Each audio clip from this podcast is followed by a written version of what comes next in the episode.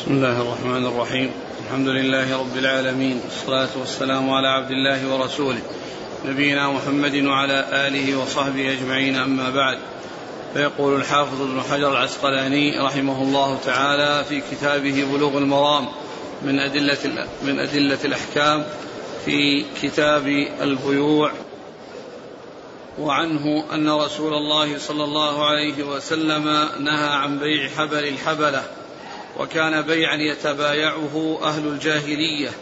كان الرجل يبتاع الجزور إلى أن تنتج الناقة ثم تنتج التي في بطنها متفق عليه واللفظ للبخاري.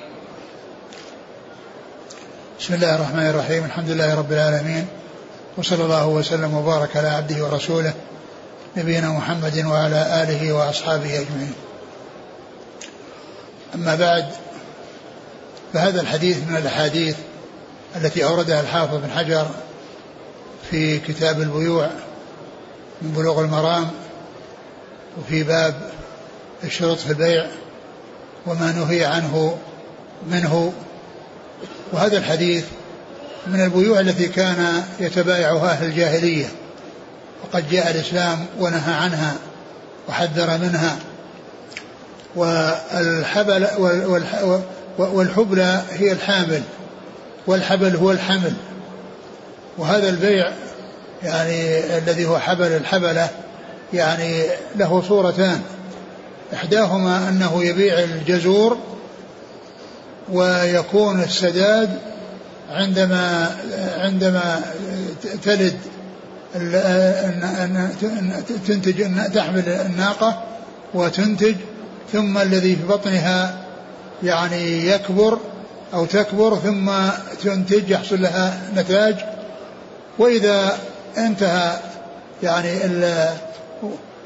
وجاء أيضا في بعض الروايات أنه الذي بطنها أيضا ينتج فيكون عند بلوغ عصور هذا يكون سداد القيمة التي يشتريها. يعني معناها أن الأجل مجهول يعني بيع أجله مجهول. و يعني ف فمنع فجاء الإسلام ومنع من ذلك هذا التبايع وأن الأجل عند البيع لابد أن يكون معلوما يعني الذي هو سداد الثمن وسداد القيمة أن تكون معلومة لا يكون شيئا مجهولا وإنما لابد أن يكون معلوما. والصفة الثانية أنه يعني يعني يشتري حبل الحبلة. يشتري حبل الحبلة يعني الولد الذي جاء من و من ال ال من الأنثى أو من الناقة أو من بنت الناقة ثم الثانية ثم يعني يكون البيع لهذا الجنين أو لهذا الذي يحصل يعني ويكون زمنه متأخرا ويكون أيضا مجهولا ويكون شيئا معدوما.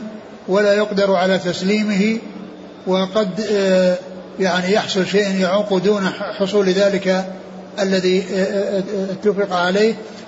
فكان فكان يعني هذا البيع من بيوع الجاهلية إما من جهة أن الأجل مجهول وأنه يؤدي إلى الخصام ويؤدي إلى الغرر أو من جهة أن نتاج النتاج هو الذي يباع فيكون من بيع المعدوم يكون من بيع المعدوم. وهذه وهذا هذا النوع من بيوع الجاهلية التي كانت موجودة في الجاهلية وجاء الإسلام ونهى عنها لما يترتب على ذلك من الغرر والجهالة وما يترتب على الصورة الثانية من بيع المعدوم.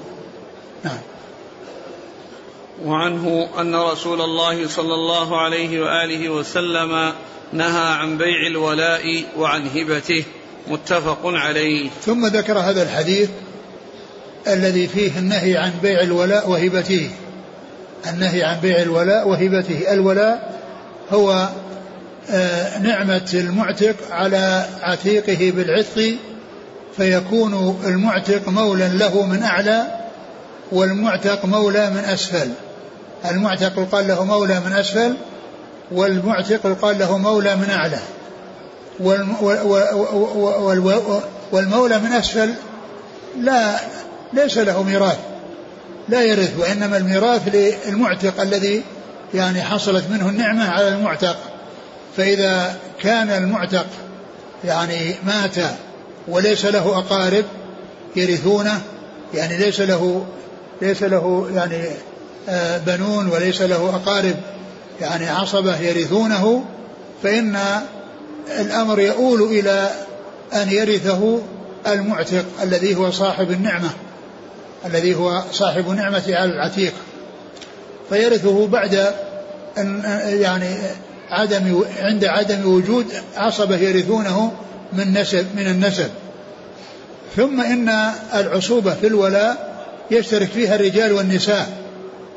يشترك فيها الرجال والنساء فالمرأة إذا أعتقت فإنها ترث عتيقها بالولاء والرجل إذا أعتق يرث عتيقه بالولاء والنساء لا يرثن بالعصبة بالنفس إلا فيما يتعلق بالولاء يعني ما يتعلق بالنفس كونه يرث بنفسه عصبة بنفسه هذا خاص بالرجال ولا يكون ميراث النساء بالعصبة بالنفس إلا في حال الولاء فقط.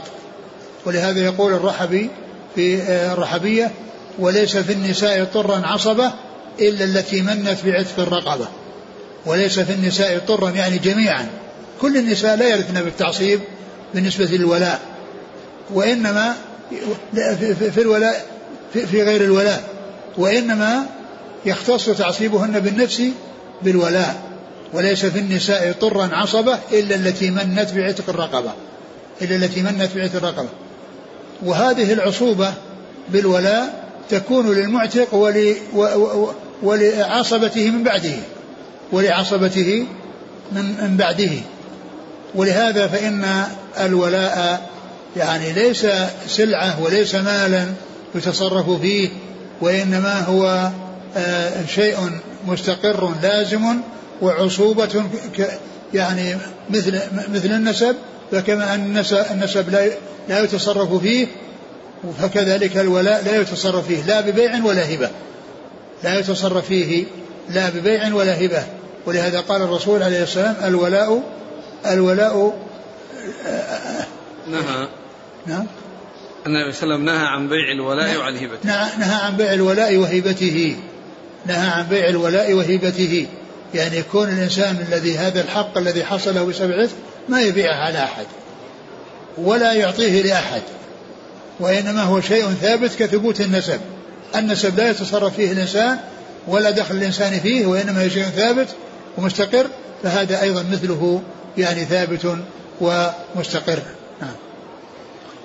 وعن أبي هريرة رضي الله عنه أنه قال نهى رسول الله صلى الله عليه وآله وسلم عن بيع الحصاه وعن بيع وعن بيع الغرر.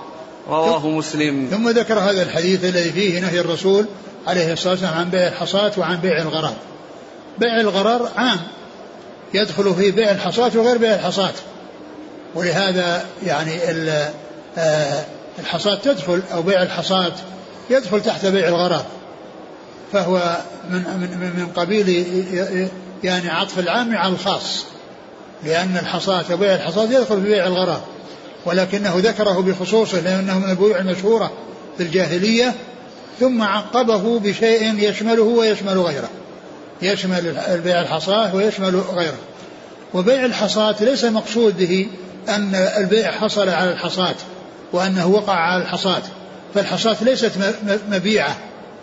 الحصاة ليست مبيعة في هذا الحديث وإنما المقصود يعني آه، بيع شيء يتعلق بالحصاة أو بيع شيء يتعلق بالحصاة وبيع الحصاة يعني له صور منها يعني كون كون آه، أن أن أنه يقول يعني آه، يحذف هذه الحصاة فإذا وقعت على ثوب فإنه يكون الشراء لهذا الثوب أو يتم شراء هذا الثوب أو على قطيعة من الغنم فيعني يرميها فإذا وقعت على على على, على شاة فإنه يعني فإنها تكون له مبيعة. هذا فيه جهالة وفيه غرض. والمعنى الثاني أنها أنه يعني يأخذ حصاة ثم يرميها في أرض له. فيقول الذي تصل إليه الحصاة هذا هو الذي يقع عليه البيع. ومعلوم أن رجم الحصاة ورمي الحصاة يتفاوت. فقد يعني من الناس من يعني آه، يرمي وتكون الرمية بعيدة جدا ومنهم من يكون يعني آه، دون ذلك. فهذا يعني هذا كل هذا يقال له بيع الحصاة وهو من البيوع الجاهلية التي منعها الإسلام. وكما ذكرت يعني ذكر بيع الغرر هو يدخل فيه بيع الحصاة وغير بيع الحصاة نعم وعنه أن رسول الله صلى الله عليه وآله وسلم قال من اشترى طعاما فلا يبعه حتى يكتاله رواه مسلم. ثم ذكر هذا الحديث الذي يعني فيه أن النبي صلى الله عليه وسلم قال من ابتاع طعاما فلا يبيعه حتى يكتاله يعني من ابتاع اشترى طعاما فلا يبيعه حتى يكتاله. يعني حتى يكيله ويدخل يعني في ملكه ثم أيضا يحوزه ويذهب به إلى محله أو إلى مستودعه أو غير ذلك. المهم أنه لا يبيعه وهو في مكانه. بل لا بد من استيفائه وذلك بالكيل إذا كان مكيلا أو بالوزن إذا كان موزونا أو بالذرع إذا كان مذروعا أو بالعدد إذا كان معدودا فإنه يحصل استيفاؤه. ثم بعد ذلك أيضا نقله وحيازته. وسيأتي ما يتعلق بالنقل وأن الإنسان يحوزه وينقله من مكان البيع إلى المكان الذي يخصه ولكنه هنا ذكره يعني على على سبيل الاستيفاء وأن الإنسان يستوفي هذا المبيع بوزنه إذا كان موزونا أو بعده إذا كان معدودا أو بذرعه إذا كان مذروعا أو أو بذرعه أو بكيله إذا كان يعني مكيلا. نعم. الآن أحسن الله إليك. قد يشتري إنسان كيس رز أو بر موجود عليه ال ال هذا يغني عن الكيل. أقول هذا يغني عن الكيل لأن يعني الكيس مشدود وتحته مقدار معين مكتوب عليه وزنه فهذا لا يحتاج إلى أن يوزن. نعم. وعنه قال نهى رسول الله صلى الله عليه وآله وسلم عن بيعتين في بيعة رواه أحمد والنسائي وصححه الترمذي وابن حبان ولأبي داود من باع بيعتين في بيعة فله اوكسهم أوكسهما أو الربا. ثم ذكر هذا الحديث الذي فيه النهي عن بيعتين في بيعة. وهذا وهذا هذا البيع فسر بتفسيرين. فسر بأنه بيع العينة وهذا اللي فسره به ابن القيم أنه بيع العينة وذلك أن أن أن بيع العينة حصل في بيعتين.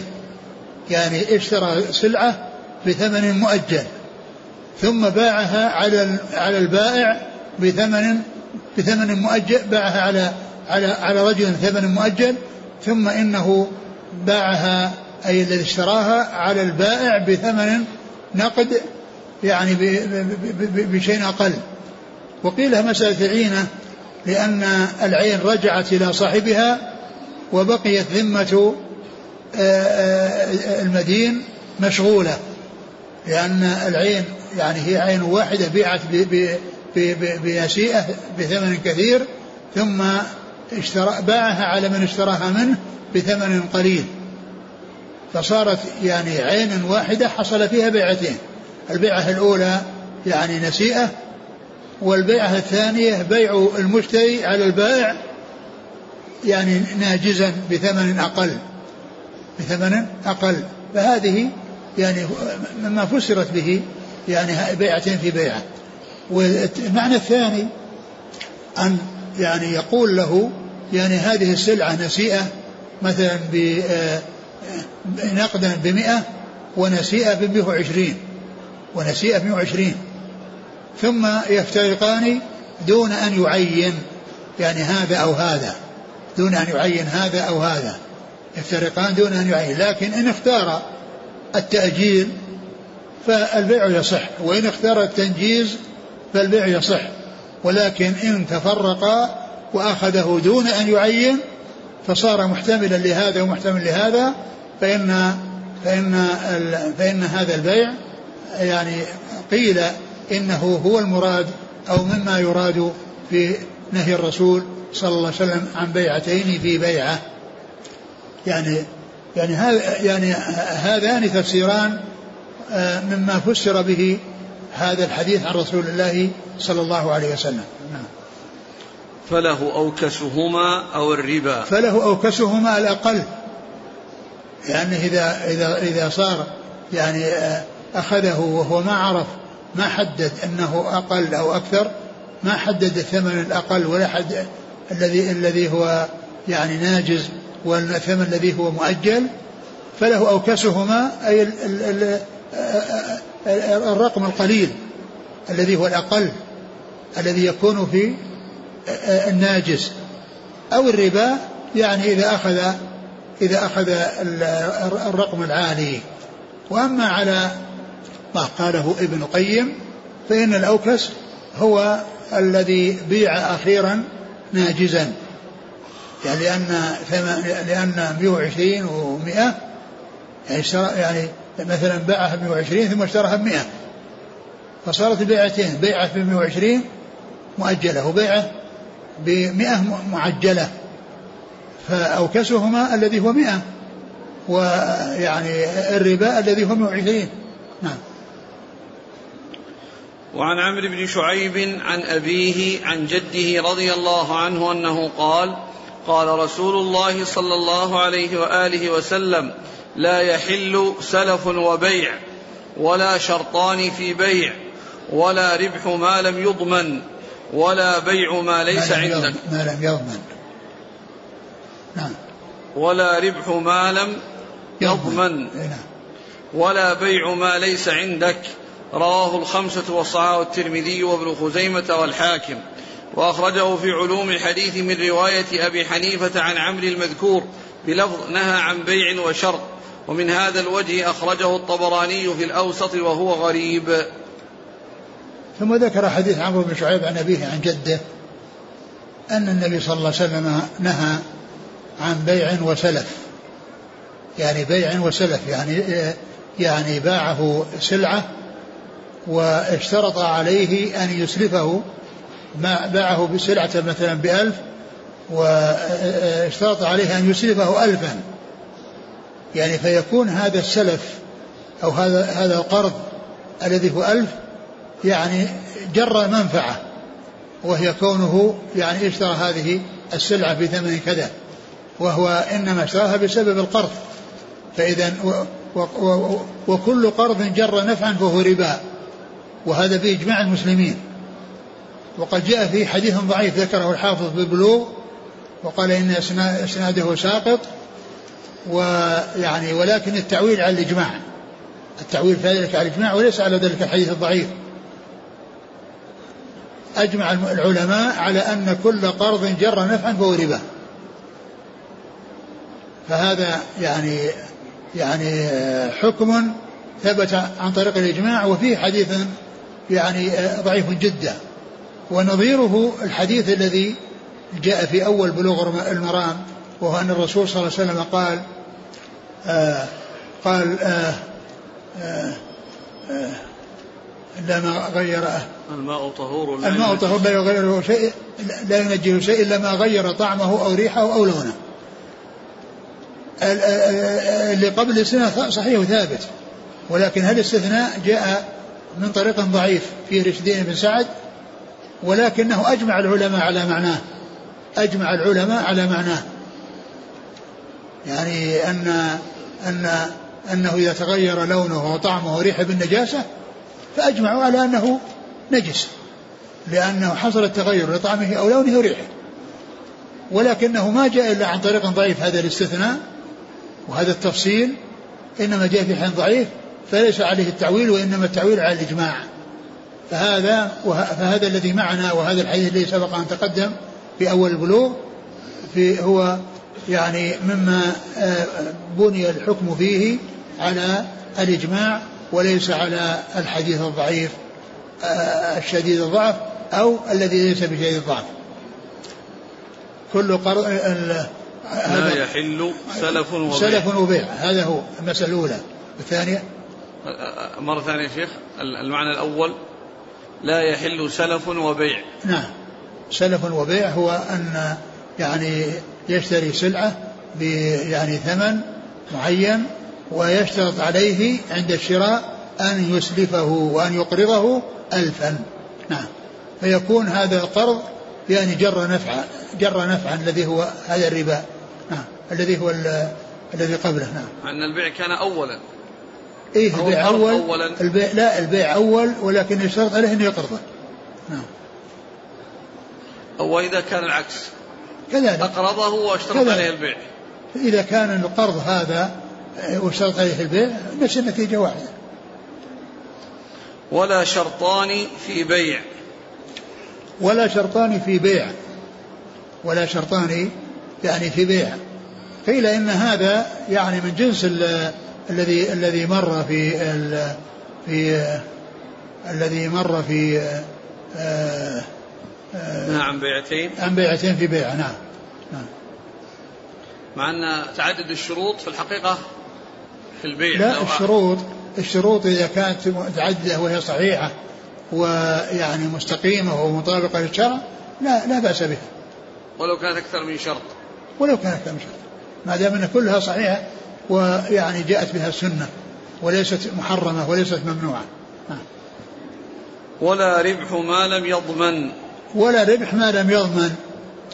يعني بمعنى أنه يشتري سلعة ولا يحوزها ويوقيها عند البائع ثم يبيعها دون أن يحوزها فيكون يعني باعها بربح وربح يعني في بيعها وهو لم لم يحوزها فإنه يكون ربح ما لم يضمن لأن الذي يضمن هو الذي في حوزته وهو البائع الذي هي في في في في, في دكانه. فلو حصل تلف لها فهو المسؤول عن تلفها. وهذا يعني الذي آه الذي الذي باعها ليس عليه ضمان لو تلفت وإنما الذي عليه ضمانها إذا تلفت هو هو البائع التي هي في دكانه. يعني تتلف على حسابه لأنه ما سلمه ما قبضت منه ما قبضت منه فلو يعني باعها وهو يعني لم يقبضها وربح يعني ربح في شيء لم يضمنه الضمان على غيره لأن الذي يضمنه هو البائع. لو لو تلفت لو حصل حريق ولا حصل سرقة ولا حصل أي شيء فإنها تضيع على حساب على حساب المالك. فإذا كان هذا باعها وهو لم يقبضها فيكون ربح ما لم يضمن لأن الضمان على البائع لو تلفت وليس على المشتري إلا إذا قبضها وحازها. نعم. ولا بيع ما ليس عندك. ولا بيع ما ليس عندك. يعني كون إنسان يبرم عقدا مع إنسان والسلعة ليست موجودة ثم يذهب يبحث عنها ليشتريها يعني هذا نهى عنه الرسول عليه الصلاة والسلام. قال وأخرجه في علوم الحديث من رواية أبي حنيفة عن عمرو المذكور بلفظ نهى عن بيع وشرط. وهذه الرواية فيها ضعف. نعم. وعنه قال نهى رسول الله صلى الله عليه وآله وسلم. لكن لكن معلوم أنه إذا حصل بيع يعني ومعه شرط محرم فهو منهي عنه. يعني شرط ممنوع. يعني أضاف إلى البيع شرط لا يجوز. شرط لا يجوز فإنه أيضا لا يصح. نعم. قال وعنه قال نهى رسول الله صلى الله عليه وآله وسلم عن بيع العربان. رواه مالك قال بلغني عن عبد بن شعيب به. ثم ذكر هذه المسألة الحديث المتعلق ببيع العربان والعربان هو العربون وهو أن الإنسان يشتري سلعة يشتري سلعة ويعني يعطيه يعني مقدار معين يقال له عربون. إن تم البيع فإنها يخصم من القيمة. هذا العربون الذي حصل مقدما. وإن لم يحصل بيع فإن البائع يأخذه. البائع يأخذه لأنه يعني يعني هذه السلعة حبسها على حسابه وقد يكون الناس يأتون فلا يتمكن من بيعها فلا يتمكن من بيعها هذا يقال له العربون. وفيه خلاف بين أهل العلم منهم من قال إنه أنه لا يصح يعني أنه لا, لا يصح يعني ذلك وأن إيش نعم بيع العربان. اثر عمر فيها؟ نهى. نهى صلى عن بيع العربان. نهى. رسول الله صلى الله عليه وسلم عن بيع العربان. نهى. عن بيع العربان. يعني هذه الطريقة التي يكون يعطي مبلغ ثم في النهاية قد يأخذه البائع إذا لم يتم الشراء. قال نهى رسول الله عن عن بيع العربان. وهذا الحديث يعني غير صحيح غير ضعيف لكنه جاء عن عمر وابنه عبد الله يعني أنهما قال أنهما قال بذلك. في يعني فالحديث لا لم يصح وهذا الأثر عن عمر وعن ابنه إذا صح فإنه يكون لذلك وجه لأنه قول يعني صحابي والصحابي إذا لم يوجد يعني له ما يخالفه فإنه يعول على على قوله ويؤخذ بقوله. لكن يعني بعض أهل العلم ذكر أن القول الثاني قال به ابن عباس أنه قال به ابن عباس. وهذا يعني إنما يتوقف على ثبوت يعني هذه الروايات. فإذا ثبت عن عمر وعن ابنه عبد الله بن عمر فيعني قد يكون لذلك وجه. يعني أو أن أن أن أن أنه يصح يعني ذلك. ويكون هذا الذي أخذه يكون مقابل حبسه لهذه السلعة يعني آه، من أجله فيكون قد يأتيه أحد ليشتريها ويمتنع من شراء بيعها لأنه قد ارتبط مع مع صاحب العربون.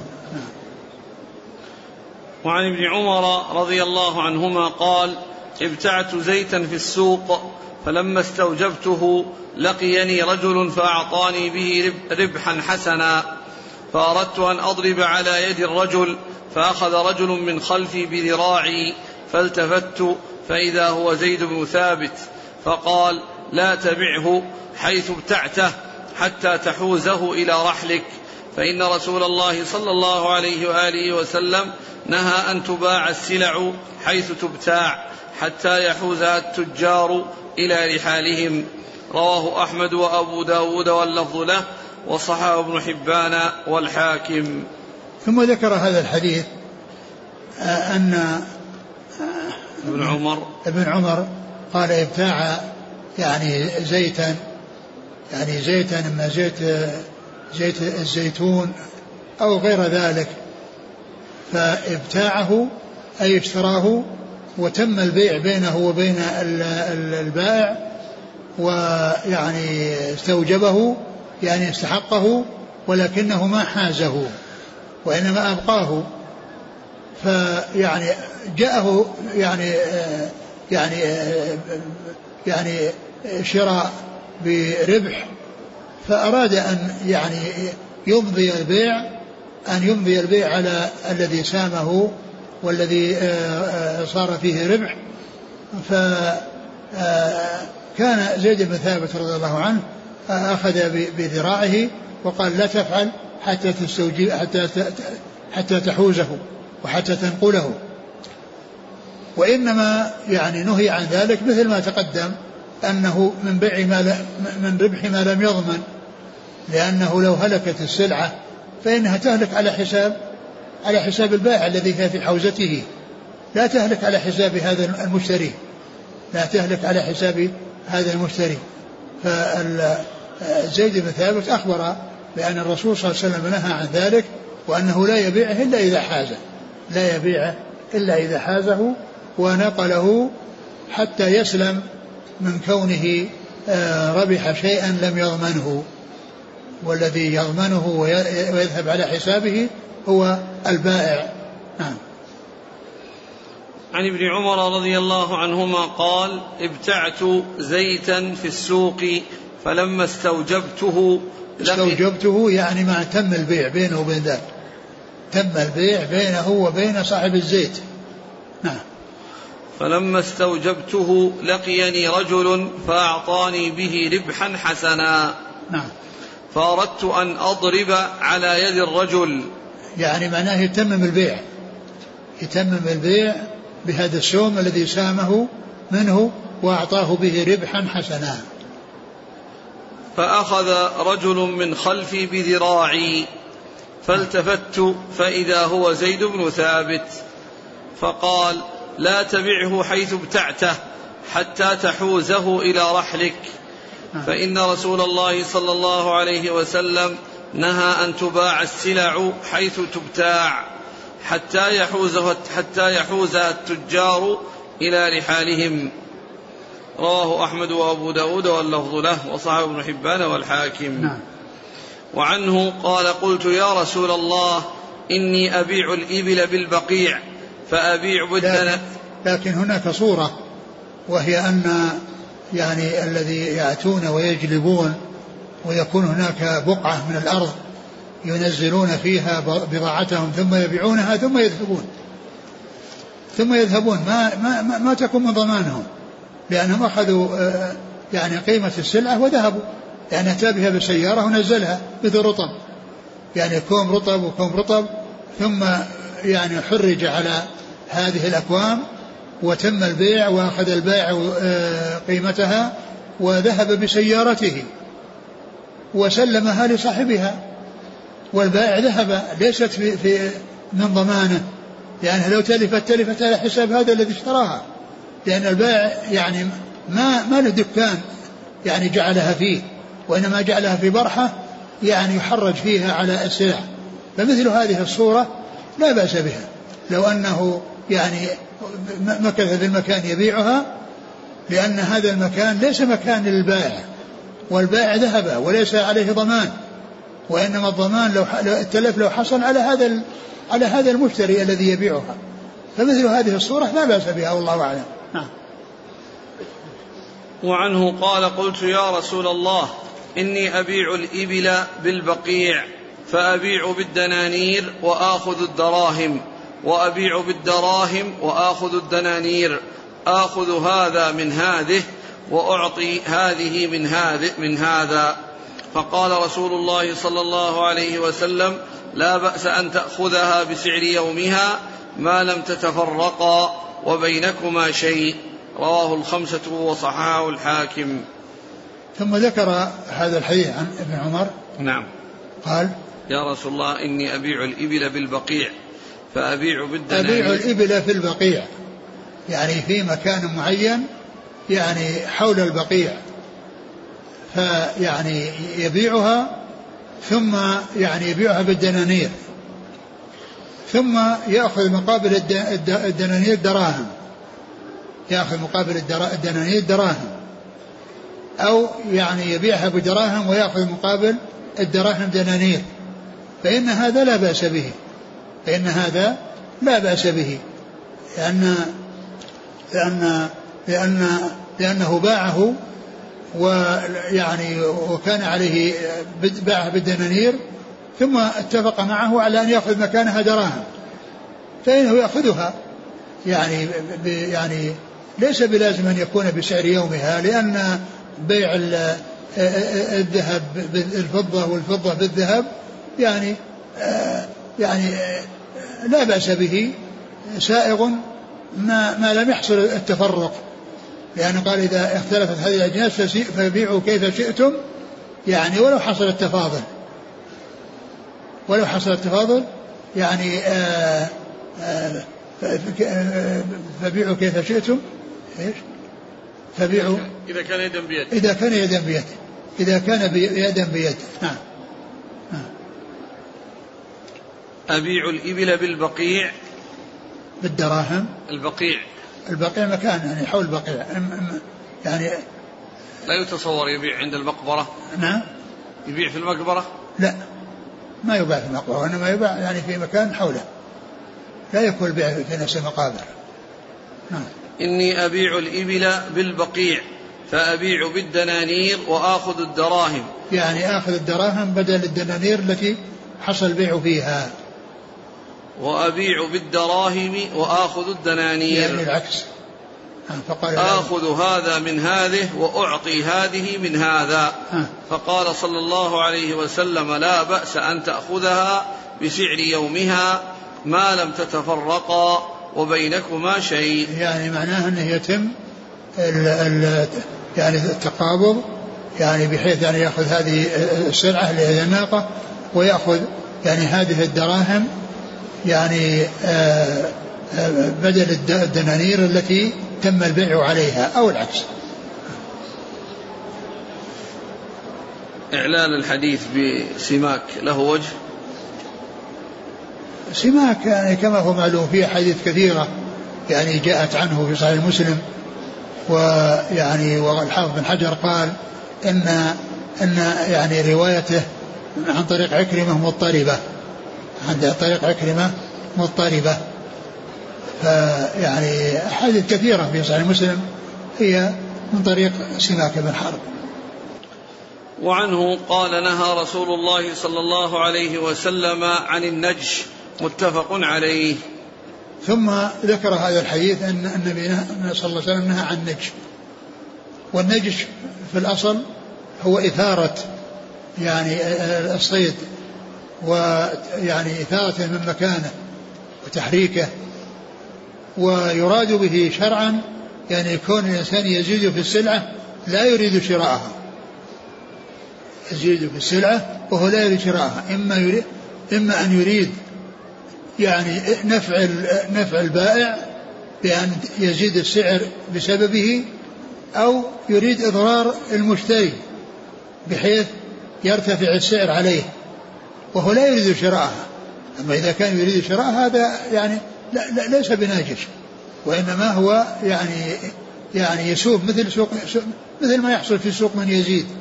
يعني سوق من يزيد يعني كل واحد يزيد ما ما ما في إشكال. وإنما الكلام في شيء ليس من هذا القبيل.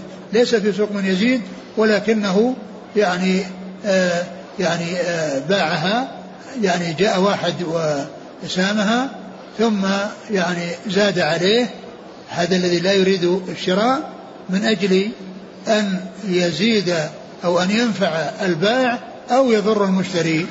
هذا هو معنى النجش.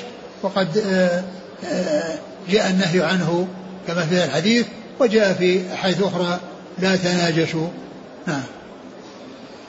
وعن جابر بن عبد الله رضي الله عنهما أن النبي صلى الله عليه وآله وسلم نهى عن المحاقلة والمزابنة والمخابرة وعن الثنيا إلا أن تعلم. رواه الخمسة إلا ابن ماجه وصححه الترمذي. ثم ذكر هذا الحديث الذي فيه النهي عن هذه الأمور الأربعة.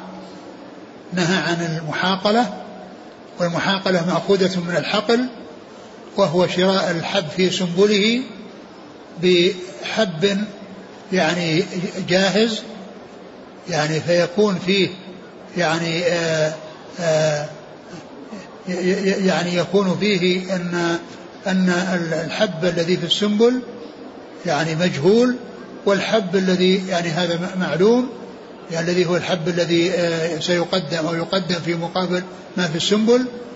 فما في السنبل مجهول وما في الكيل الذي سيعطى في مقابلة يعني معلوم فلا فلا يصح مثل ذلك فلا يصح مثل ذلك. والمزابنة التي هي مثل المحاقلة إلا أنها تتعلق بالتمر الذي في رؤوس النخل فيشتريه بتمر يعني جاهز فإن فيه جهالة لأن لأنه لا يعرف مقدار يعني ذلك الذي في النخل فيكون أيضا من قبيل الربا يعني لأنه باع يعني يعني نوعا بنوع مع جهالة أحد الثمنين. ومن المعلوم أن القاعدة المشهورة العلم الجهل بالتساوي كالعلم بالتفاضل. الجهل بالتساوي كالعلم بالتفاضل. فيعني كل منهما فيه فيه فيه جهالة وفيه وفيه ربا. لأن الرسول عليه الصلاة والسلام لما جاء في الحديث عن بيع الرطب بالتمر قال أينقص الرطب إذا جف؟ قالوا نعم. قال إذا لا. لأنه يعني ما حصل التساوي. ما حصل التساوي. لأن الرطب ينقص إذا جف. والتمر الجاف يعني ثابت ومستقر على هيئته. وأما الرطب فإنه لا يبقى وإنما إذا يبس جف إذا إذا إذا, إذا جف فإنه ينقص. يعني يعني ينقص ففيه يعني الجهالة وفيه الربا. نعم. المحاقلة والمزابنة والمزابنة يستثنى منها العرايا. يستثنى منها العرايا التي جاء استثناؤها في بعض الأحاديث عن رسول الله صلى الله عليه وسلم. وفي شروط معينة وأن تكون في حدود ما, ينقص عن خمسة أوسق يعني عن ثلاثمائة صاع. وذلك لحاجة الناس إلى الاستفادة, من الرطب في حينها. نعم. والمخابرة. والمخابرة هي استئجار الأرض لزراعتها أو لغرسها ب يعني بجزء غير معلوم أو, أو, أو, أو بشيء معلوم بحيث يكون الذي ينبت على هذا المكان لي والباقي لك أو يكون هذه البقعة لي والباقي لك لأن هذا لا يجوز. لأنها قد هذه البقعة آه، تنبت وهذه لا تنبت. أو يكون يعني يختار له المكان الذي على السواقي ويعني ما يسعد بالماء والباقي له باقي للآخر فإن هذا فيه فيه غرر وفيه جهالة. وال وال وال وال العمل الصحيح هو أن يعني يأخذ الأرض يزرعها وله جزء معلوم النسبة مما يخرج منها. لأن إذا حصل ربح فهو مشترك قليل أو كثير. وإن حصل ضرر فهو مشترك قليل أو كثير. أما أن يختار قطعة معينة فقد تنبت هذه القطعة والقطعة الثانية ما تنبت. في فيستفيد أحدهما ويتضرر الآخر. لكن إذا كان بجزء معلوم النسبة فإن كل واحد منهما يستفيد. إن حصل صاع فهو بينهما وإن حصل مئة صاع أو أكثر فهو بينهما. بالنسبة التي يتفقون عليها. بأن يكون ثلث وثلثين نصف ربع ثلاثة أرباع هذا يعني سائغ ولا بأس به وهذا مثل المضاربة التي يكون الإنسان يعطي آه، نقودا لإنسان يعمل بها وله جزء معلوم النسبة مما يخرج منها وله جزء معلوم النسبة من الربح. هذا مقابل يعني العامل مقابل عمله والمالك مقابل نقوده والمالك يعني مقابل نقوده و ولهذا لا يجوز أن يعني يشترط الضمان على الضمان على على العامل لأنه يعني يحصل له ضرر من جهتين. من جهة أنه عمل وذهب عمله بالمجان ومن جهة أنه تحمل شيئا وهو ضمان يعني ضمان رأس المال أو ضمان بعض رأس المال. فإذا المخابرة هي تتعلق باكتراء الأرض بجزء معلوم بجزء منها فإن كان معلوما وقال هذه بقعة لي والبقعة الثانية لك هذا لا يجوز. وإن كان نسبة نسبة يعني مئوية بأن يقول هذا ستين في المئة سبعين في المئة أو قال ربع وثلاثة أرباع أو نصف ونصف أو ثلث وثلثين هذا جائز ولا بأس به. وعن الثنيا إلا أن تعلم وعن الثنيا إلا أن تعلم. الثنيا الاستثناء.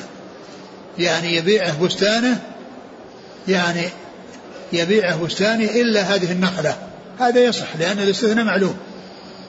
لكن إلا, إلا إذا قال لي بعض النخل لي بعض النخل أبيعك إياه ولي بعض النخل فإن هذا الاستثناء مجهول. لا يجوز. لكن إذا كان معلوم بأن قال أبيعك هذه النخلات باستثناء هذه النخلة فإن هذا صحيح لأن الدنيا علمت وأما إذا جهلت فإن ذلك لا يصح.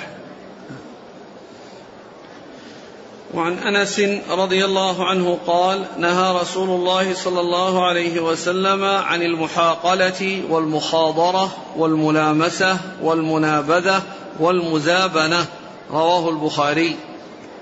ثم ذكر هذا الحديث فيه يعني النهي عن عدة أشياء وقد مر منها المحاقلة والمزابنة والمخابرة؟ لا بس المحاقلة والمزابنة. بقي المخاضره والملامسة والمنابذة. نعم الذي يعني أقول مرة ما يتعلق بالمحاقلة والمزابنة. والثالث وش المخاضرة المخابرة. المخاضرة نعم. المخابرة يعني هي بيع الثمر قبل أن يبدو صلاحه. مع إبقائه. أما إذا اشتراه قبل أن يبدو صلاحه لجده يعني لأن المخاضرة قيل مخاضرة لأن الذي يباع أخضر. لأن الذي يباع أخضر الزرع أخضر والذي في النخل يكون أخضر. فقيل مخاضرة لأنه بيع شيء أخضر لم يصل إلى حد جواز البيع الذي هو كما جاء في الحديث يعني إنها حتى يبدو صلاحها قيل كيف يبدو صلاحها؟ قال تحمر وتصفار يعني تنتقل من الخضرة إلى الاحمرار والاصفرار. لأن الألوان يعني آه، ألوان الثمر يعني إما حمرة وإما آه، صفرة. وقبل ذلك خضرة. فالبيع إذا كانت آه، يعني قبل بدو الصلاح هذا يعني لا يجوز إذا كان المراد به أنه سيبقى. أما إذا كان سيقطع ويبيعه أخضر والناس يستفيد منه أخضر فهذا سائق. وإنما يعني يشتريه مع إبقائه مع إبقائه. أما إذا اشتراه لجده في الحال وبيعه وهو أخضر والناس يستفيدون منه أخضر هذا سائغ لا بأس به. فهذه هي المخاضرة يعني بيع الثمر والحب قبل أن يبدو صلاحه وذلك أنه قبل ذلك يعني يكون أخضر. قيل له مخاضرة لأنه أخضر نعم وحكمة النهي نعم علة النهي. علة النهي أنه قد يحصل فيه جائحة ويحصل فيه يعني شيء يعني آه آه يعني لا يأمن العاهة. نعم نعم. والملامسة. الملامسة هي أن يعني يبيعه يعني الثوب دون أن يعني يقلبه ودون أن يعني ينشره وإنما بمجرد لمسه بمجرد كونه يلمسه أو يضع يده عليه يعني أنه يعني يتم البيع وهذا مثل بيع الحصاة اللي مر أنه يرمي حصاة على الثياب فالذي وقعت عليه فيعني يكون عليه البيع. فهذا يعني كونه لمس شيئا ولم يفصله فإنه يعني منهي عنه. نعم. والمنابذة. والمنابذة بأن ينبذ يعني هذا لهذا ثوبه وهذا لهذا ثوبه ويتم البيع مجرد هذا النبذ. دون أن يقلب كل واحد منهما آه، ما عند الآخر. وعن طاووس عن ابن عباس رضي الله عنهما أنه قال قال رسول الله صلى الله عليه وآله وسلم لا تلقوا الركبان ولا يبيع حاضر اللباد. قلت لابن عباس رضي الله عنهما ما قوله لا يبيع حاضر اللباد؟ قال لا يكون له سمسارا. متفق عليه واللفظ للبخاري. ثم ذكر هذا الحديث أن النبي صلى الله عليه وسلم قال لا تلقوا الركبان. لا تلقوا الركبان من أجل أن يشتروا منهم. والتلقي يكون بكل ما كان قبل وصولهم إلى السوق. سواء كانوا خارج البلد أو في داخل البلد. يعني ما لم يصلوا إلى السوق فإذا وصلوا السوق عند ذلك ما في تلقي. وإنما التلقي قبل أن يدخلوا السوق وحتى ولو كانوا في أعلاه ما دام هذا هو السوق لا يلزم أن يكون يأتوا إلى وسطه. بل إذا دخل السوق والناس يعني يرون من دخله فهذا هو الذي فيه السلامة من التلقي. أما إذا تلقاه في وسط البلد قبل أن يصل السوق أو تلقاه خارج البلد كله يقال له تلقي وهو غير جائز.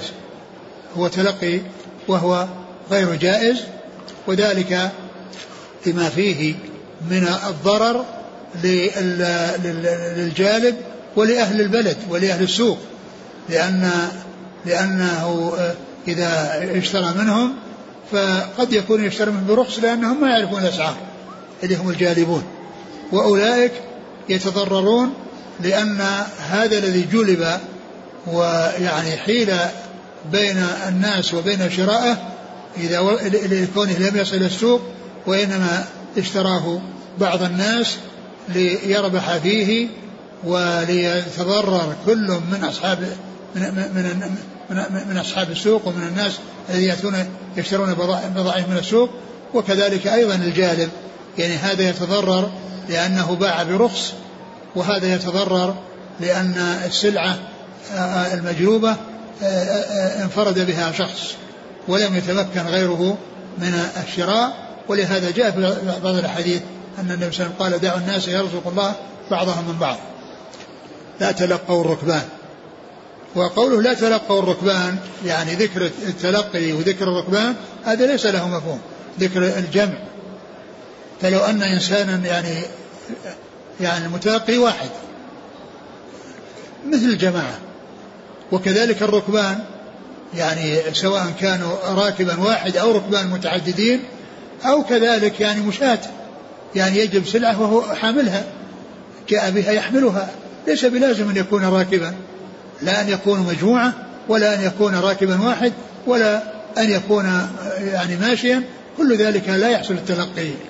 وإنما عبر بتلقي لأن الغالب هو أن الذين يأتون مجموعات والمتلقون يعني جماعات وإلا فإنه لا مفهوم لذلك فلو أن واحدا ذهب فهو متلقي ولو أن اثنين ذهبا فهم متلقيان وكذلك الراكب أيضا يعني كونه يأتي آه، مجموعة من الراكبين أو مجموعة أو واحد راكب أو واحد جالب سلعة وهو ماشي أو سلعة وهو يعني يعني جالب سلعة وهو ماشي كل ذلك منهي عنه.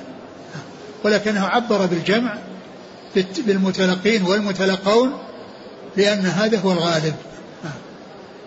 ولا يبيع حاضر لباد. ولا يبيع حاضر لباد. يعني هذا غير التلقي. يعني جاء الجالب إلى وسط السوق. ثم يعني جاء أحد أصحاب الدكاكين وقال أعطنيه يعني ضعه عندي في دكاني وأنا أبيعه, أبيعه لك على مهل ويكون بسعر أكثر من السعر الذي تبيعه على الناس. فإن هذا لا يجوز. لا يبيع حاضر اللباد يعني لا يبيع حاضر اللباد بأن يعني يكون آه يعني آه آه يأخذ سلعته ويقول دعها عندي وأنا أبيعها لك بأكثر فإن هذا لا يجوز. يعني آه، وسئل فقال يقول لا يكون له سمسارا يعني يكون يعني واسطة في البيع. يكون واسطة في البيع بأن يبيعها له بأن يبيعها للجالب فيعني يفيد الجالب ولكنه يضر أهل البلد. ولا ولا ولا. ولا يبيع حاضر اللباد. نعم. قلت لابن عباس ما قوله لا يبيع حاضر اللباد؟ قال لا يكون له سمسارا يعني واسطة في البيع. نعم. وعن أبي هريرة رضي الله عنه أنه قال قال رسول الله صلى الله عليه وآله وسلم لا تلقوا الجلب فمن تلقي فاشتري منه فإذا أتى سيده السوق فهو بالخيار. رواه مسلم. ثم ذكر هذا الحديث وهو أن الإنسان إذا جلب سلعة وتلقاه بعض أهل البلد واشتراها منه فإنه إذا وصل البلد هو بالخيار. يعني إن أراد أن يعني يمضي البيع أمضاه وإن أراد أن يعني يفسخه فسخه هو بالخيار إذا وصل السوق. وذلك أن التلقي وحصول البيع هذا منهي عنه. وله الخيار إذا وصل السوق. فإن رأى أنه مغبون وأن يعني ذاك غبنة وضرة ويعني حصل يعني اشتراه بسعر أقل فهو بالخيار. إن شاء أن يمضيه أمضاه وإن شاء أن يفسخه فسخه ويبيعه. نعم. وعنه قال نهى رسول الله صلى الله عليه وآله وسلم أن يبيع حاضر اللباد ولا تناجشوا ولا يبيع الرجل على بيع أخيه ولا يخطب على خطبة أخيه ولا تسأل المرأة طلاق أختها لتكفأ ما في إنائها. متفق عليه. ولمسلم ولا يسم ولا يسم ولا يسم المسلم على سوم المسلم. ثم ذكر هذا الحديث الذي قال نهى عن أن, أن يبيع حاضر لباد نهى يبيع حاضر لباد وعن ولا تناجشوا. ولا تناجشوا. هذا مرة. يعني بيع الحاضر للبادي والتناجش يعني هذا مرة. وبعده؟ ولا يبيع الرجل على بيع أخيه. ولا يبيع الرجل على بيع أخيه. وذلك أن يعني صورته أن يبيع رجل سلعة على مشتري وكان ذلك في مدة خيار يعني مدة ثلاثة أيام.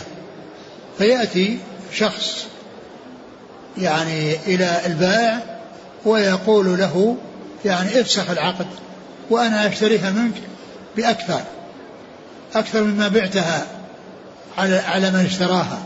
فهذا بيع على بيع على بيع أخيه. هذا بيع على البيع. ويقابله أيضا الشراء على الشراء.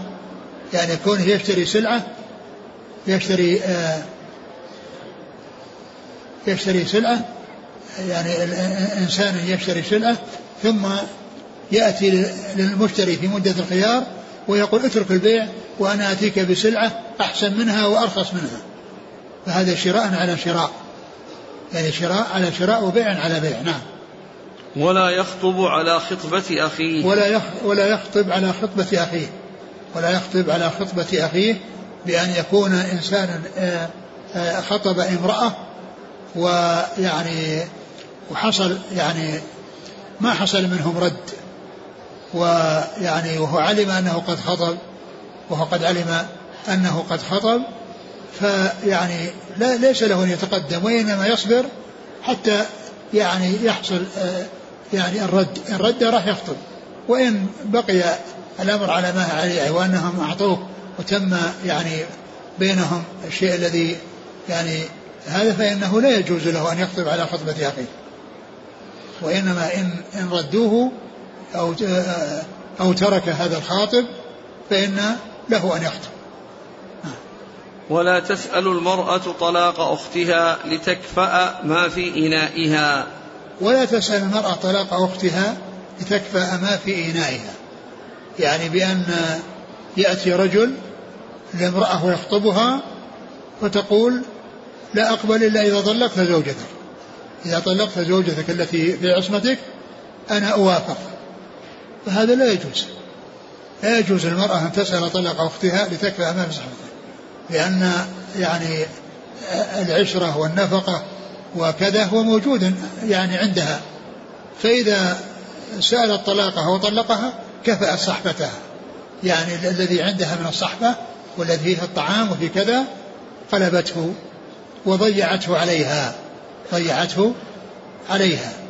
بل يعني إما أن تقبل يعني بدون أن تشترط وإما أن وإما أن أن تترك.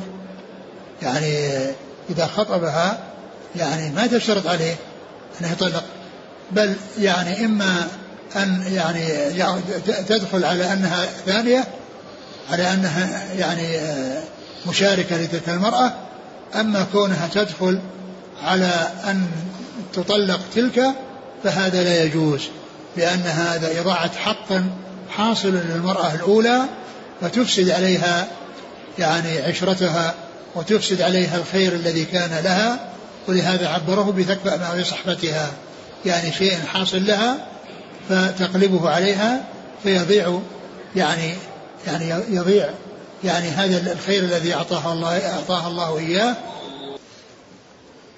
المرأة المخطوبة إن رغبت الزواج تدخل على أنها ثانية وإن لم ترضى أو ترغب يعني أن يكون لها ضرة يعني فإنها يعني آه، تترك تعتذر وترده ولا تقبله. أما أن تجيب بشرط أن يطلق زوجته فهذا غير جائز. لكن هناك مسألة أخرى وهي لو أن أنه خطب امرأة وقالت إنه أنها توافق لكن لا يتزوج عليها. لا يتزوج عليها. فهذا الشرط صحيح. ويختلف عن ذاك لأن تلك ستضيع على أختها في الدين والإسلام يعني خيرا حاصلا لها وأما هذه ما ضيعت على أحد. قالت إذا إذا يعجبك أن أن أكون لك زوجة أنا ما أريد يعني آه، أن يكون أن يكون لي ضرة. إن إن إن, إن قبل وإلا يتركها ويبحث عن غيره. يتركها ويبحث عن غيرها فهذه غير هذه. لأن تلك ما تريد أن يكون هناك مشاكل وأن تتعرض لشيء قد يلحقها به ضرر فأرادت أن تكون يعني ليس لها ضرة. فمثل هذا الشرط يعني صحيح جائز. إن قبلها يعني إن, إن, إن, إن قبل وإلا يعني يتركها ويبحث عن غيره مما لا, مما لا يشترط هذا الشرط. نعم. ولمسلم لا يسم المسلم على سوم المسلم. ولمسلم لا يسم المسلم على سوم المسلم. لأنه يعني ذكر هناك بيع على بيع وشراء على شراء وخطبة على خطبة وهذا سوم على سوم يعني بأن سام يعني رجل من آخر سلعة وحصل تواطؤ على البيع لكنه ما تم. فجاء شخص آخر وقال للبائع يعني آآ آآ يعني أنا أعطيك يعني بهذه السلعة ثمنا أكثر. يعني فهذا سوم على سوم ما دام حصل تواطؤ بينهما ثم يأتي ويفوت الفرصة على صاحبه الذي حصل تواطؤ مع البائع على على بيعه فيأتي ويقول له أنا أنا يعني أعطيك بها آه، سعرا أكثر. أو ثمن أكثر فأنت اترك. يعني البيع عليه هذا الذي سام منك فأنا أعطيك يعني ثمن أكثر مما أعطاك. فهذا هو السوم على السوم هذا هو السوم على السوم وكل ذلك غير سائغ وغير جائز. نعم. وعن أبي أيوب الأنصاري رضي الله عنه قال سمعت رسول الله صلى الله عليه وآله وسلم يقول من فرق بين والدة وولدها فرق الله بينه وبين أحبته يوم القيامة. والله تعالى أعلم وصلى الله وسلم وبارك على عبده ورسوله نبينا محمد وعلى آله وأصحابه أجمعين. جزاكم الله خيرا وبارك الله فيكم ألهمكم الله الصواب وفقكم للحق شفاكم الله وعافاكم ونفعنا الله ما سمعنا غفر الله لنا ولكم وللمسلمين أجمعين آمين. هذا يسأل عن التأمين الصحي. يقول إذا كان الموظف لا يدفع شيئا ولكن يطلب منه تعبئة نموذج خاص وصورة من جواز السفر للحصول على بطاقة التأمين والاستفادة من خدمة التأمين في داخل البلاد وخارجها. يعني هذا كله غير مستقيم لأن فيه جهالة وفيه غرر وسواء يعني دفع أو لم يدفع لكنه إذا لم يدفع يعني وحصل مثل هذه الصورة فإن هذا أسوأ وأسوأ. لكن يعني كونه يعني يدفع لأنه قد يدفع شيئا ولا يأخذ مقابل شيء.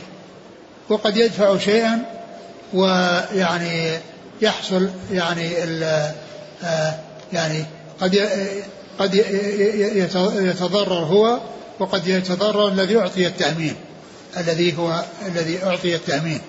بأن يكون أحيانا أخذ نقود وما, وما, وما عمل شيئا في مقابلها.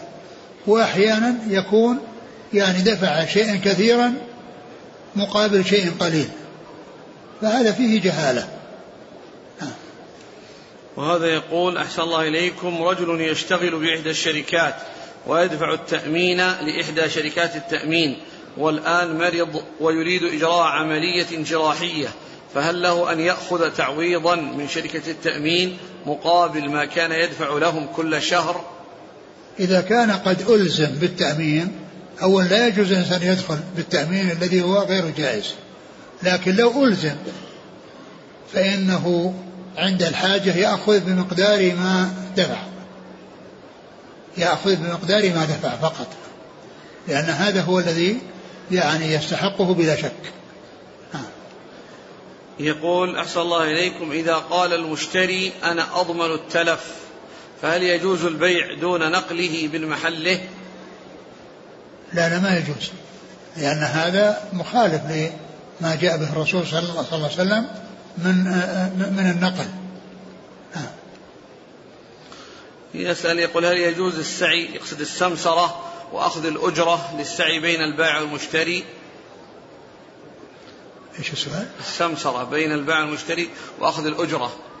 على ذلك التوفيق بين البائع والمشتري. التوفيق؟ يوفق بينهما في الشراء والبيع. يعني إذا كان يعني متوسط يعني في البيع والشراء نعم. يعني بين هذا وهذا فله أن يأخذ. له أن يأخذ يعني شيء في مقابل هذه الوساطة أو كونه يعني يعني جاء له زبون فله أن يأخذ في مقابل ذلك شيء. يسأل يقول هذه البيوع المحاقلة والمزابنة والملامسة والمنابذة هل هي محرمة أو أنها باطلة؟ هي محرمة وباطلة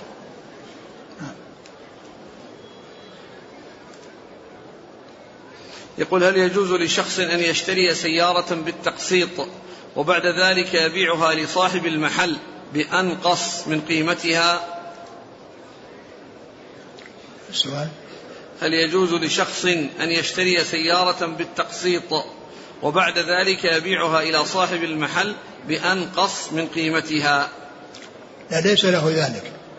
وإنما يعني يبيعها على غير صاحب المحل.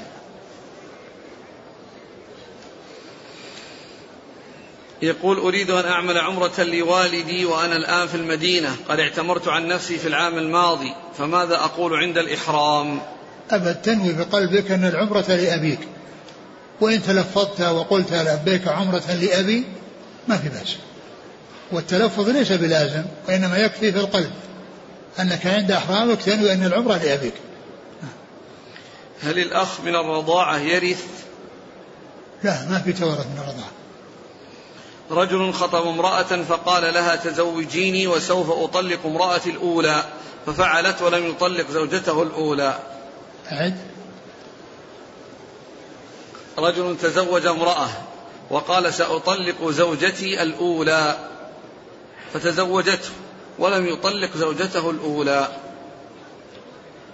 يعني هذا يعني معلوم أنه شبيه بذاك الذي يعني شو السؤال؟ السؤال مرة ثانية. يقول رجل خطب امرأة فقال لها تزوجيني وسوف أطلق امرأتي الأولى ففعلت. ولم يطلق زوجته الأولى. هذا يذهب للقاضي يقول آه، ما صحة حديث من استطاع منكم أن يموت في المدينة فليفعل فإني أشفع له يوم القيامة. هو ورد حديث يعني في الشفاعة لمن مات في المدينة. ورد فيه حديث.